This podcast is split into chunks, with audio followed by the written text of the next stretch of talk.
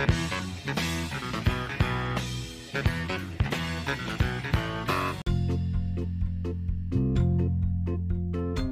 Perfino i più giovani devono aver sentito parlare della rivista Renudo, mentre quelli che hanno qualche anno in più forse ricordano addirittura il grande concerto di Milano degli anni 70-80 organizzato appunto da Renudo. Una rivista e un'organizzazione di stampo filo-orientale tendenzialmente arancione. Non tutti si sono però occupati di questo nome di questo titolo, che arriva da una fiaba di Christian Andersen, lo scrittore danese famoso fra l'altro per il brutto anatroccolo, il soldatino di stagno, la sirenetta e così via. I vestiti nuovi dell'imperatore narra di un imperatore che amava così tanto la moda da spendere tutto il suo denaro soltanto per vestirsi con eleganza. E la sua indole vanesia lo fece cadere nella trappola di due truffatori che dicevano di essere tessitori, di saper tessere la stoffa più incredibile mai vista. Non solo i disegni e i colori erano meravigliosi, ma gli abiti prodotti con quella stoffa avevano un curioso potere diventavano invisibili agli uomini che non erano all'altezza della loro carica o che, erano, sem- o che erano semplicemente molto stupidi. Quelli sì che sarebbero degli abiti meravigliosi, pensò l'imperatore. Con quelli addosso io potrei riconoscere gli incapaci che lavorano nel mio impero e saprei distinguere gli stupidi dagli intelligenti. Devo avere subito quella stoffa. Così i truffatori poi consegnarono la stoffa a un funzionario decantandola dicendo oh, ma guardi che bei colori eccetera eccetera. E il funzionario diceva io non sono uno stupido forse che non sono all'altezza della mia carica davvero strano meglio che nessuno se ne accorga e così iniziò anche lui a lodare il tessuto che non riusciva a vedere e parlò di quanto gli piacessero quei colori quei disegni così graziosi.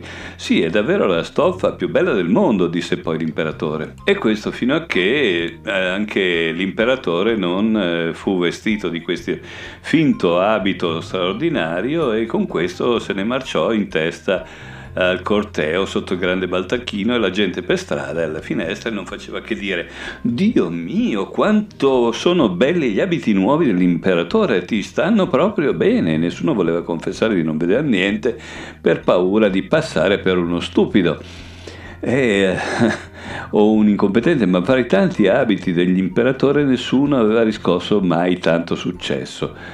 E finché a un certo punto un bambino non disse: Ma l'imperatore non ha nulla addosso. Santo cielo, disse il padre, questa è la voce dell'innocenza.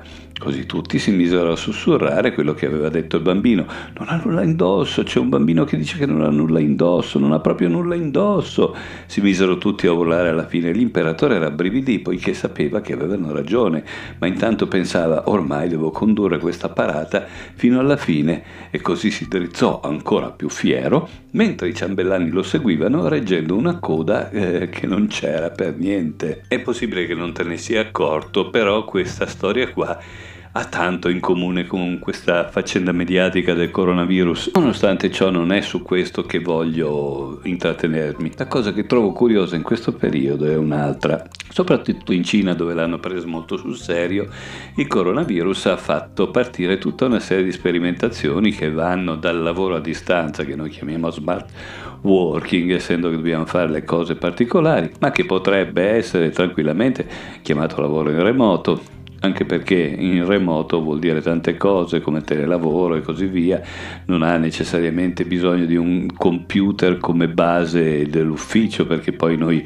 poniamo molta enfasi in questi dettagli strumentali. Quindi c'è il lavoro in remoto ma c'è anche l'apprendimento in remoto, le scuole che funzionano in remoto, anche i medici lavorano in remoto, la sanità è in remoto, ma non voglio mica sottolineare queste cose per dire ah quanto è bella l'informatica, bensì per dire di quanta sovrastruttura inutile c'è in tutte queste attività istituzionali che vanno dal, dalla scuola fino al, agli atti pubblici, a gran parte delle attività sanitarie, alle attività impiegatizie. Certo non tutto può essere sostituito evidentemente, questo lo sappiamo tutti. Se devi vangare il giardino non puoi farlo in remoto, in remoto vanghi il tuo ma quello di casa del cliente rimane tale quale. Molte altre cose non si possono fare anche sul piano impiegatizio, nonostante ciò, essendo che va di moda lo smart working, cominciamo a dire ah ma come hai lavorato bene il giardino di casa tua, sono sono proprio soddisfatto, adesso il mio giardino sta benissimo come se il medico curando se stesso facesse la felicità del cliente. E anche qui nessuno dice il re nudo per non passare da stupido. Non è proprio un'influenza, non è uguale a tutte le altre, però come influenza va trattata se non fosse per il contenimento della contaminazione, cosa che però potrebbe essere molto più ridotta di così, ma non ha importanza questo.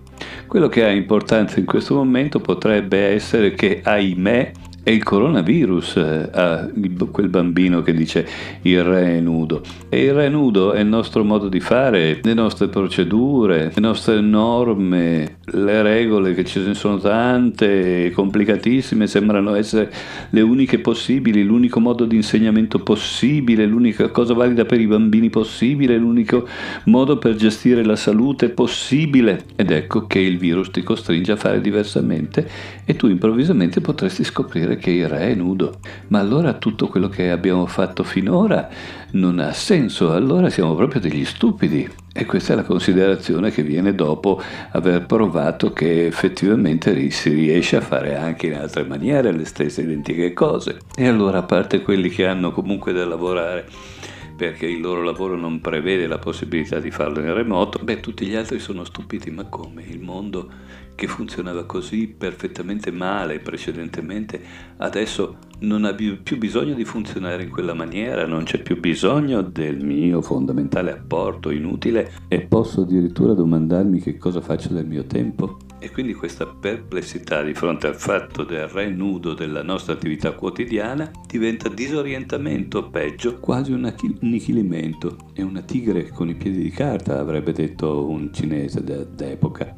Un palazzo, praticamente un grattacielo, ma senza fondamenta, o con delle fondamenta di burro, oltretutto particolarmente spesse, grosse, macilente, enormi, ma che non reggono in piedi niente, o meglio, reggono in piedi una cosa che starebbe meglio in piedi da sola. Ma il vero problema non è adesso che è iniziata la cosa, il vero problema è quando questa cosa finirà, perché finirà. È vero, ma lo sapevamo già da parecchio tempo che i virus stanno cambiando, adattandosi non solo a noi e alle nostre armi di difesa, ma soprattutto al mondo di merda che abbiamo costruito tutto intorno a noi, quello che fa bruciare vivi gli animali, che fa sciogliere le calotte di ghiaccio e, i, e gli acciai montani, e quello non cambia cambia, anzi ci sarà sempre un coronavirus dietro l'angolo, uno dopo l'altro, e per quanto li contieni non risolvi il cambiamento e l'adattamento del virus. Ma il virus più potente questa volta non è proprio il virus in sé,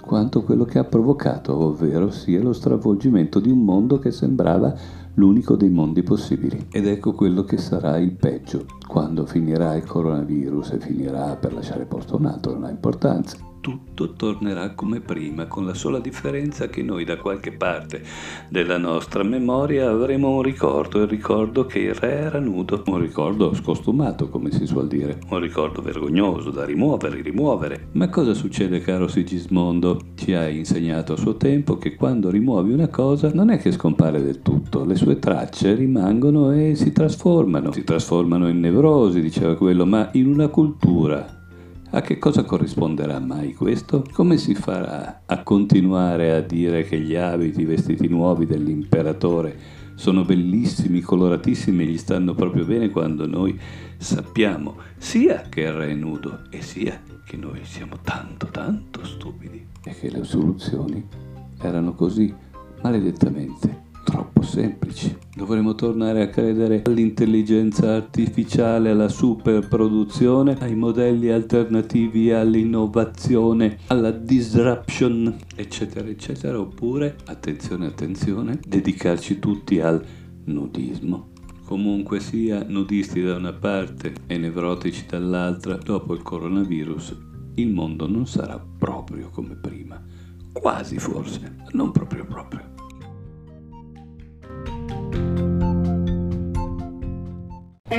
Mm-hmm.